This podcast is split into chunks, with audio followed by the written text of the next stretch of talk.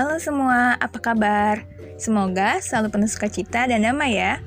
Podcast kali ini kita akan bahas mengenai self-management, yaitu bagaimana caranya membuat prioritas hidup.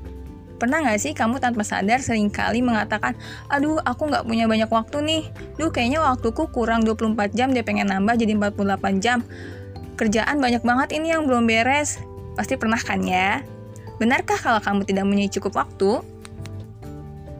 Kamu selalu punya waktu dan kita semua sama punya waktu 24 jam per hari. Akan tetapi, yang membuat kita berbeda adalah apa strategi kamu dalam manajemen waktu yang tersedia.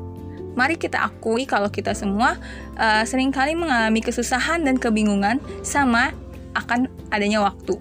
Kita seringkali molor-molor atau mengundur waktu, melakukan apapun sendirian tanpa adanya kerja tim.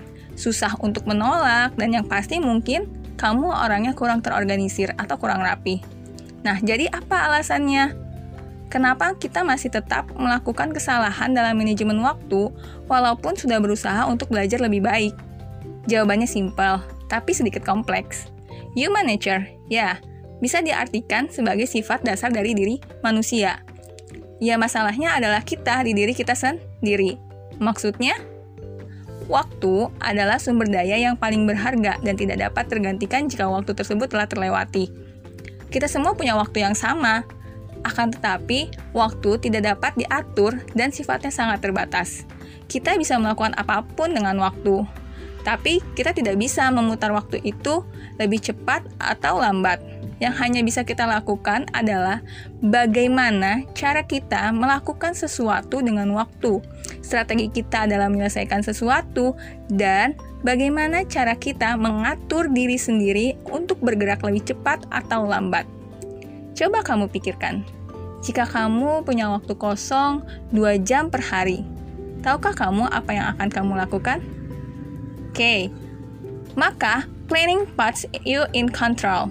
Seperti yang kita tahu sebelumnya, kita tidak bisa mengatur waktu, tapi kita pastinya bisa mengatur diri kita sendiri. Nah, bagaimana caranya?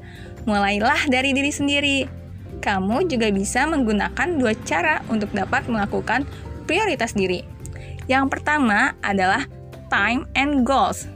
Jadi, kita harus bisa membuat target-target, waktu, dan goals-nya.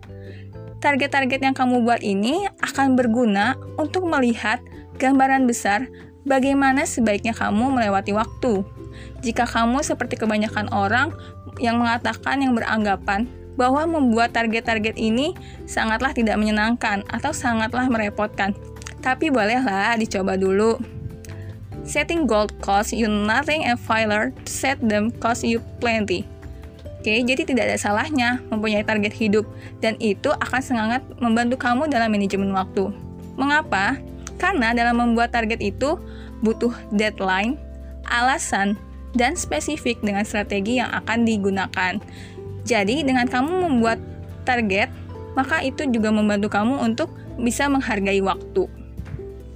Yang kedua, time and prioritas. Banyak orang bingung dengan perbedaan prioritas dan target hidup. Gampangnya, prioritas adalah urutan target kamu dari yang terpenting sampai yang tidak penting. Jika kamu sudah punya target, maka sekarang baiknya kamu bisa memilah-milih target apa saja yang benar-benar penting. Lalu melalui prioritas itu, diharapkan kamu bisa tahu di mana sebaiknya kamu untuk mengeluarkan energi dan menggunakan waktu semaksimal mungkin. Start with yourself first. Self-management is starting from you. By and large, we cannot control how much time we have, we can only control how we use it. Selamat mencoba ya, dan sampai ketemu pada podcast selanjutnya. Bye-bye!